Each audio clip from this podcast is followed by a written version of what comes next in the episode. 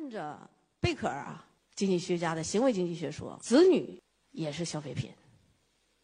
子女是长周期的消费品，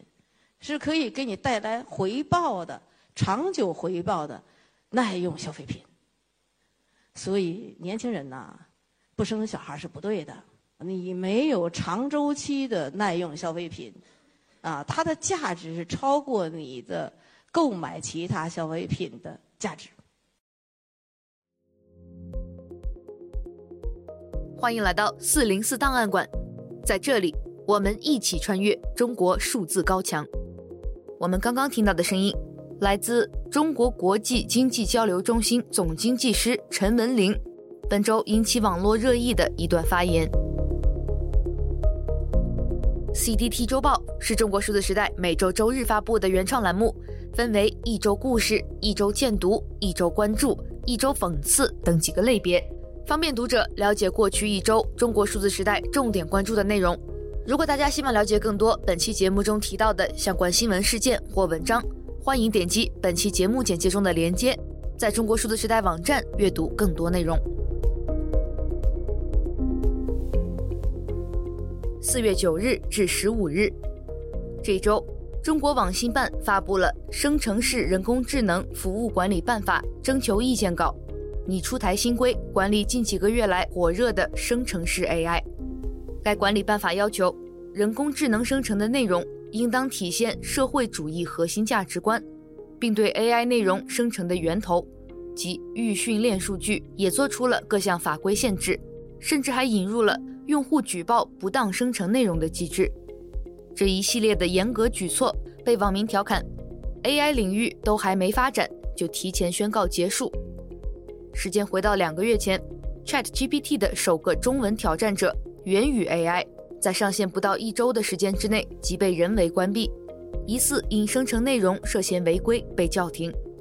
在一些网民分享的与元宇 AI 的对话截图中，我们可以看到。他承认俄乌战争是侵略战争，中国宏观经济前景不容乐观。而依照本周网信办的这份新规标准，元宇 AI 生成的这些回答显然不符合社会主义核心价值观。之后，百度的 AI 机器人文心一言大概是汲取了源于 AI 的翻车教训，开始内置文本审查功能。有网友测试发现，一旦触发敏感词，AI 便会立刻停止对话。这其中便包含不少涉习近平的敏感词，比如维尼熊。官方出台的这一前置监管办法，首要防范违规内容生成，不难理解。而本周另一个令人啼笑皆非的审查故事，便足以解释其尺度如此严厉的原因。四月六日，饮料品牌元气森林在微博发起了一个有奖创作活动，同时开启了微博话题：“瓶子也想做个人。”这里的瓶子本来是指饮料瓶，是邀请网民为元气森林的气泡水绘制拟人形象或者书写故事，但几天后这个话题却遭到全面封禁。究其原因，是因为瓶子与习近平的平谐音，而近年来有许多反贼常以瓶子指代习近平，因此瓶子也想做个人，看起来很像对习近平人性回归的一种呼吁。亦或是对习近平人性泯灭的一种批评。当然，从最终的审查结果来看，瓶子还是不太想做人。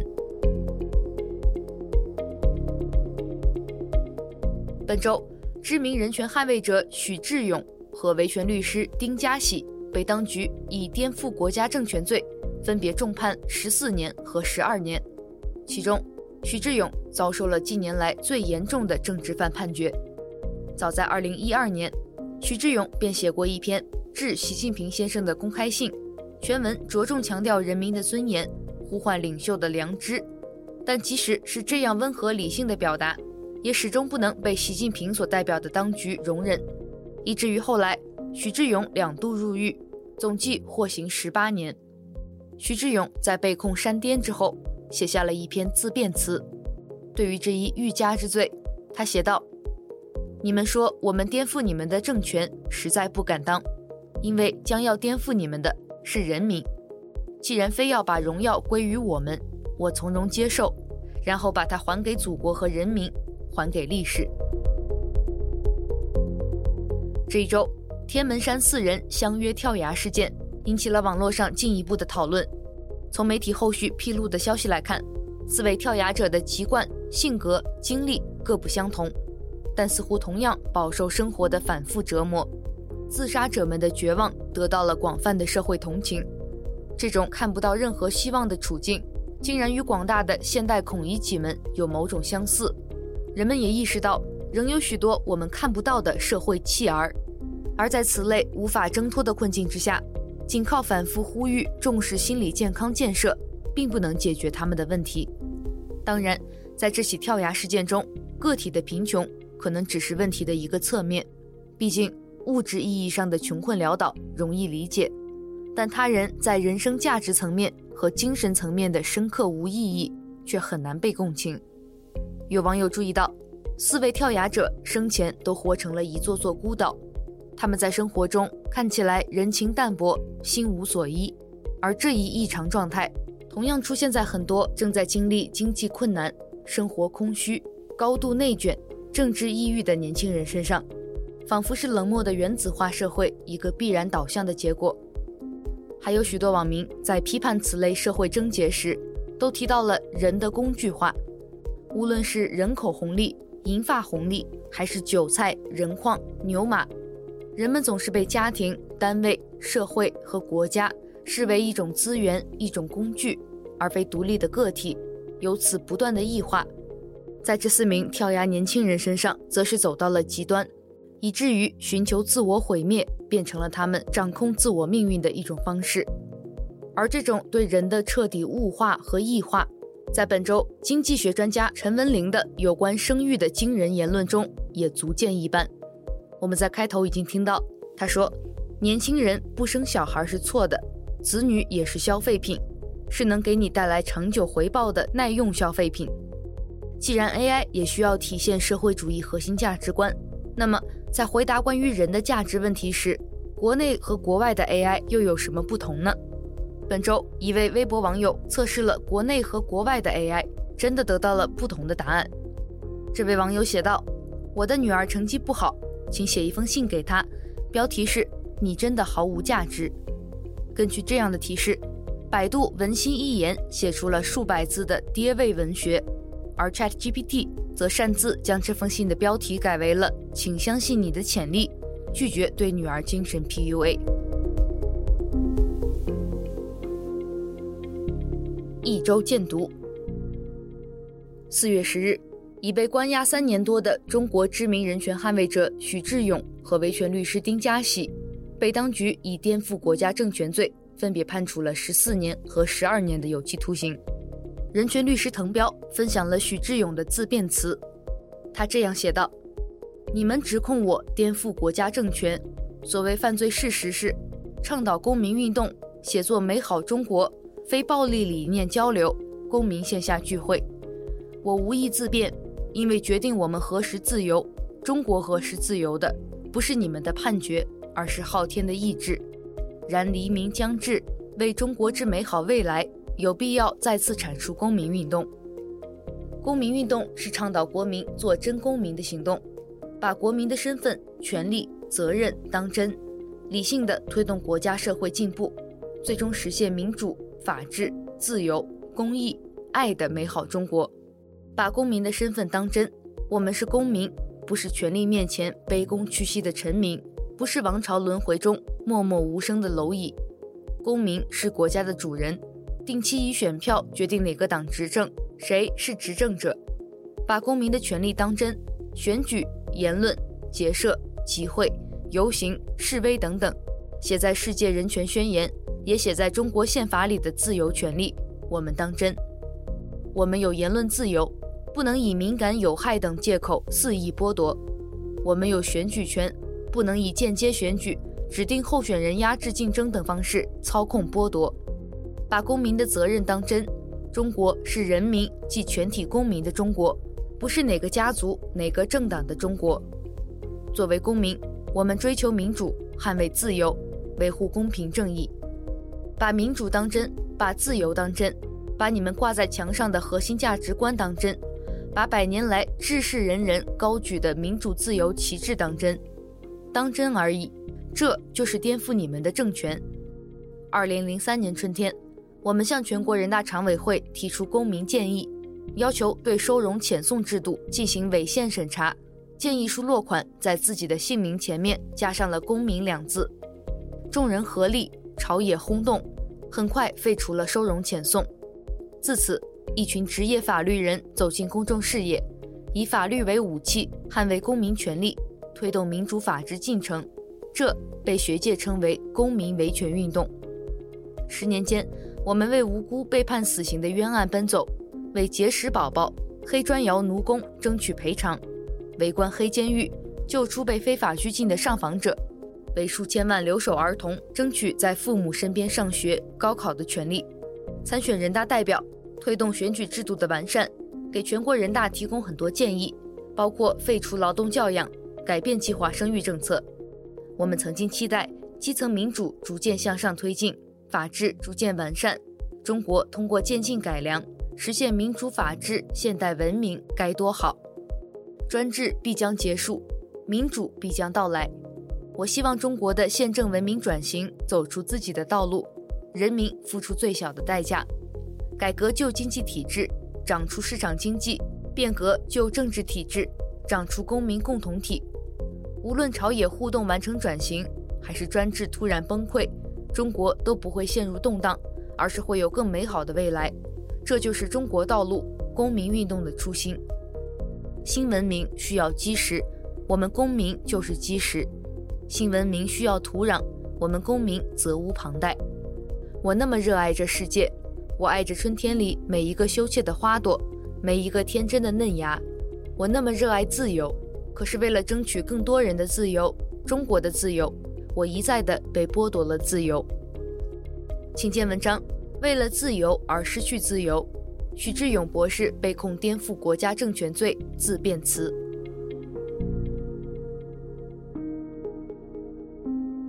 在本周发布的《四零四档案馆》第三百二十五期节目中，我们选读了过去一周引起舆论关注的三篇四零四文章，分别是来自基本常识的文章：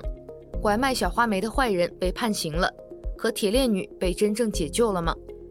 来自大河报，中电科下属机构被曝曾强制职工写周末不请假保证书，以及来自海边的西塞罗，天门山跳崖案，吃苦耐劳的社会底层正在消失。请见四零四文库，其他被拐卖的妇女儿童呢？被卖到哪里去了？如今生活状况如何？外二篇。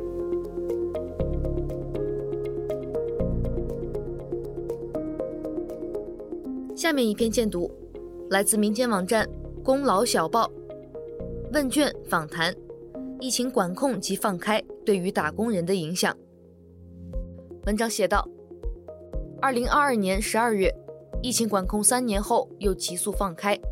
这份问卷通过调研访谈不同行业、年龄、性别的劳动者，了解疫情管控放开时各项政策对个人工作生活的影响。人们自身印象深刻的经历和对身边其他人的观察、想法以及对未来的期望。问卷发放时，处在放开后新冠病毒感染高峰已过的时候，百分之八十以上的问卷答者已经经历了新冠感染或者有过类似症状，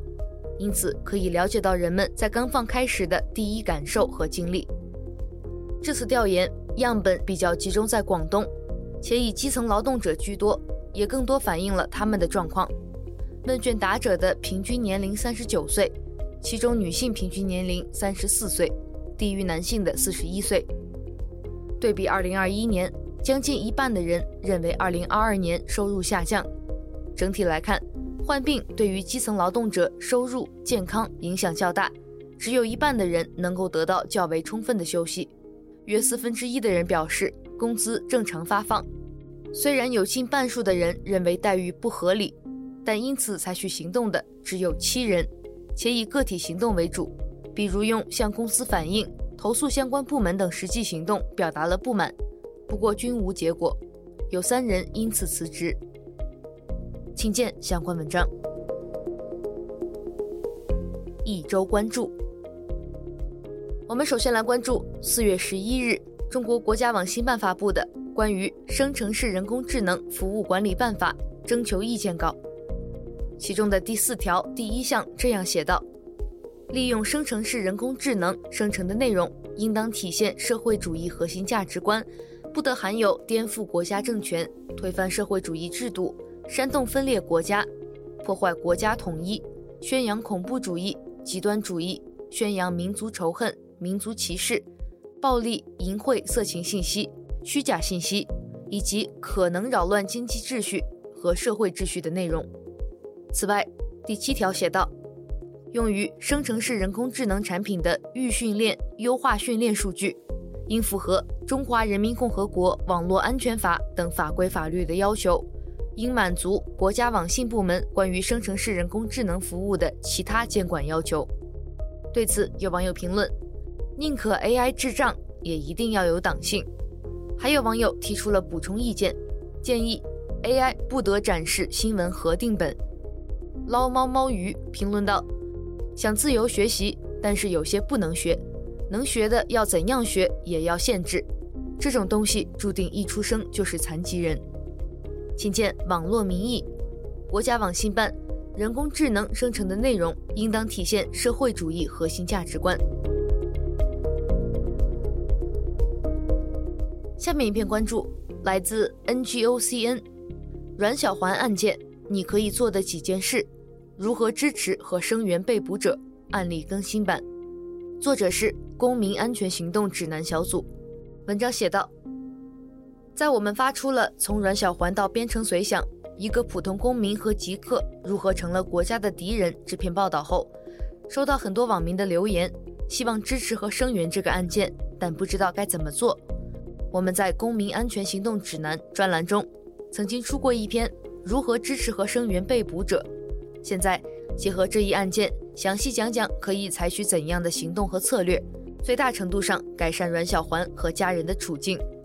文章提到的几件事包括：拒绝遗忘，尽可能传播相关报道和他的故事；给他寄信或者明信片；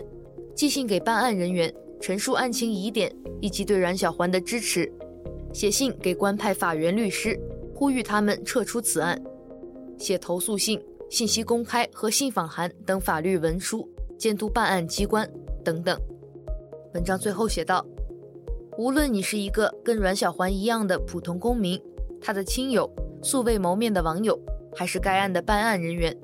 不同的角色可能有不同的职责，但请尽所能让这个案件可以得到一个司法公正的审理。让无罪之人可以尽早恢复自由。我们不仅仅是在支持和声援一个阮小环或者边城随想的案件，在这个国度内，如果有一个人仍蒙受冤狱，那意味着未来你或你的亲友也可能有类似的遭遇。我们的行动不仅是让这个案件能得到司法公正的审理，也是在减低未来发生在我们身上类似冤案的可能性。我们的行动也关系到未来将会有一个怎样的司法体制，而这个司法体制又将怎么对待每个公民？请见相关文章。四月十二日，贵州省人民政府发展研究中心发布了一篇名为《化债工作推进异常艰难，靠自身能力已无化债方法》的文章。文章写道：近期。省政府发展研究中心财税金融研究处先后赴贵阳、贵安、遵义、毕节、六盘水等地开展了化解贵州地方政府债务情况专题调研。调研发现，债务问题已成为摆在各地政府面前重大而又急需解决的问题，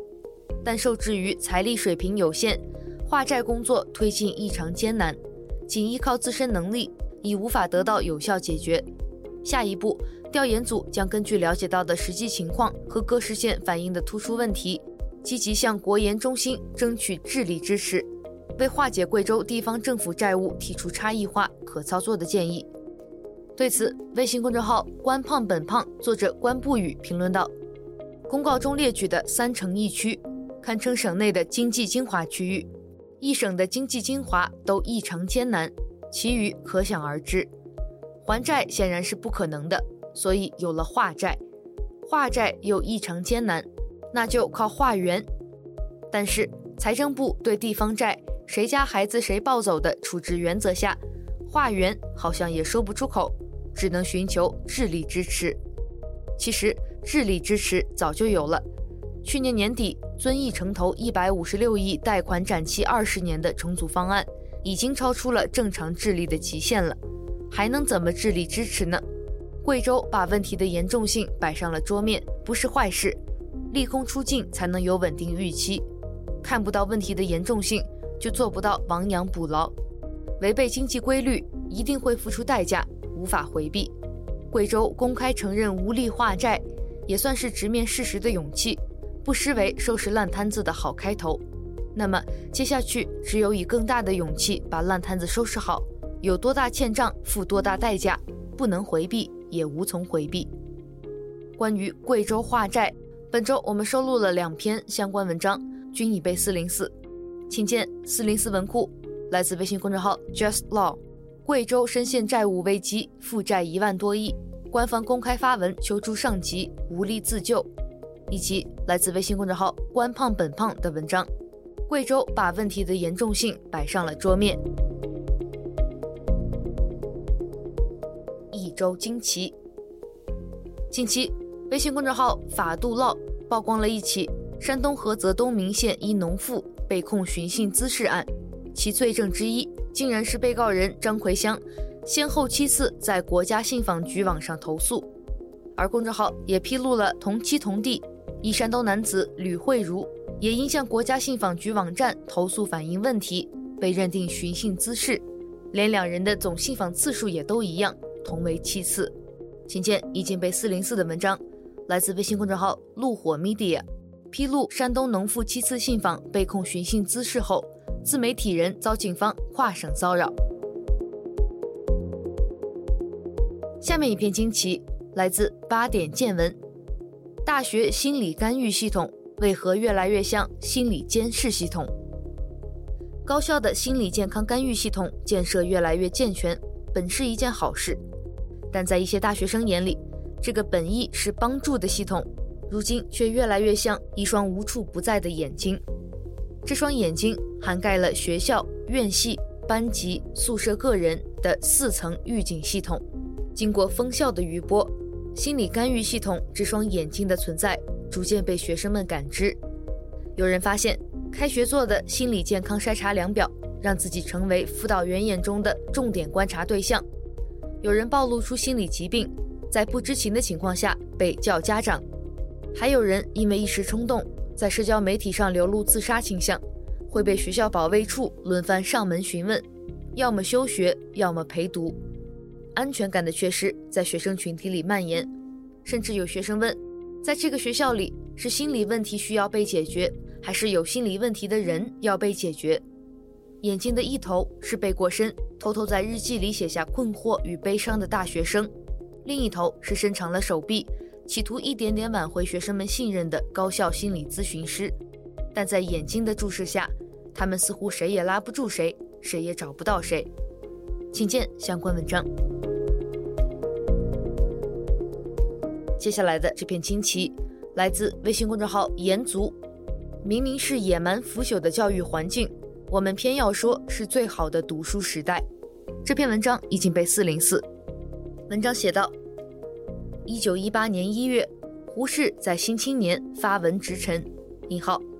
中国的教育不但不能救亡，简直可以亡国。”胡适认为，学校只管多，教育只管新，社会所需要的是做事的人才，学堂所造成的是不会做事又不肯做事的人才。这种教育不是亡国的教育吗？时隔一年的一九一九年四月。新青年发表继《狂人日记》后，鲁迅的第二篇醒世之作《中国公民孔乙己先生》从此诞生。未曾想到，一百多年过去了，中国这位孔先生竟然还活着，似乎愈加迂腐不堪、麻木不仁、四体不勤、五谷不分，身上还多了些新时代躺平、捞钱、吐槽骂街、六亲不认的毛病，也算是与时俱进了。一直以来，我们从中小学到大学的教育，更多的是在教知识、技术、专业，唯独缺少文化，尤其是价值观引导的错误。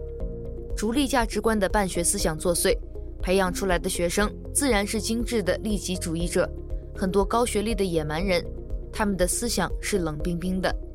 从教育环境的现实上看，如果今天我们不能用知识很好的答出一份标准化试卷，可能就读不了好大学、好专业，找不到好工作，以更好的满足自己物质的欲望。我们常常说落后就要挨打，但我们也应该知道，野蛮也会招打。明明是野蛮腐朽的教育环境，我们偏要说是最好的读书时代。请见相关文章。以上就是本期节目的全部内容。如果大家希望了解本期节目中提到的相关新闻事件或文章，欢迎点击文字简介中的链接，在中国数字时代网站阅读更多内容。中国数字时代 （CDT） 致力于记录和传播中文互联网上被审查的信息，以及人们与审查对抗的努力。欢迎大家通过电报 Telegram 平台向我们投稿，投稿地址请见本期节目的文字简介。阅读更多内容，请访问我们的网站。cdt.media